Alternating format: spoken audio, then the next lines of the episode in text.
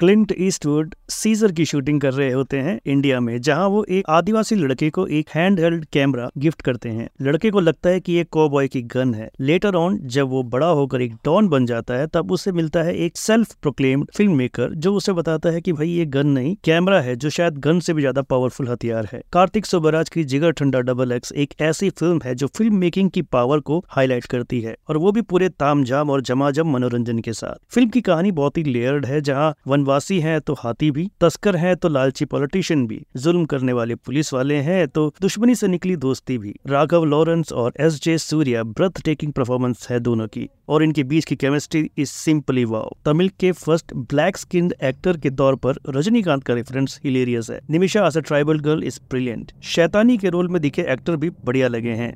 संतोष नारायण का बीजीएम और music film के इमोशंस को ब्यूटीफुली शेप अप करता है। तो सिनेमाटोग्राफी और एडिटिंग भी फ़िल्म के बेस को इक्वली मेंटेन करके रखते हैं। इंटरवल के बाद फ़िल्म एक अलग लेवल पर एस्केलेट कर जाती है। फ़िल्म के colours ambience and overall atmosphere जो कार्तिक क्रिएट करते हैं वो पूरी तरह से आपको एंगेज करके रखते हैं। वीएफएक्स और सीजीआई एकदम नीट एंड क्लीन है। हाथियों के जितने भी शॉट्स हैं, पूरी तरह से नेचुरल लगते हैं। मनोरंजन और कुछ ज़रूरी संदेशों का कोकटेल है, जिगर ठंडा डबल एक्स जो अब स्ट्रीम हो रही है नेटफ्लिक्स पर, जिगर ठंडा डबल एक्स को फ़िल्म की बात की रेटिंग रहेगी थ्री स्टार्स की।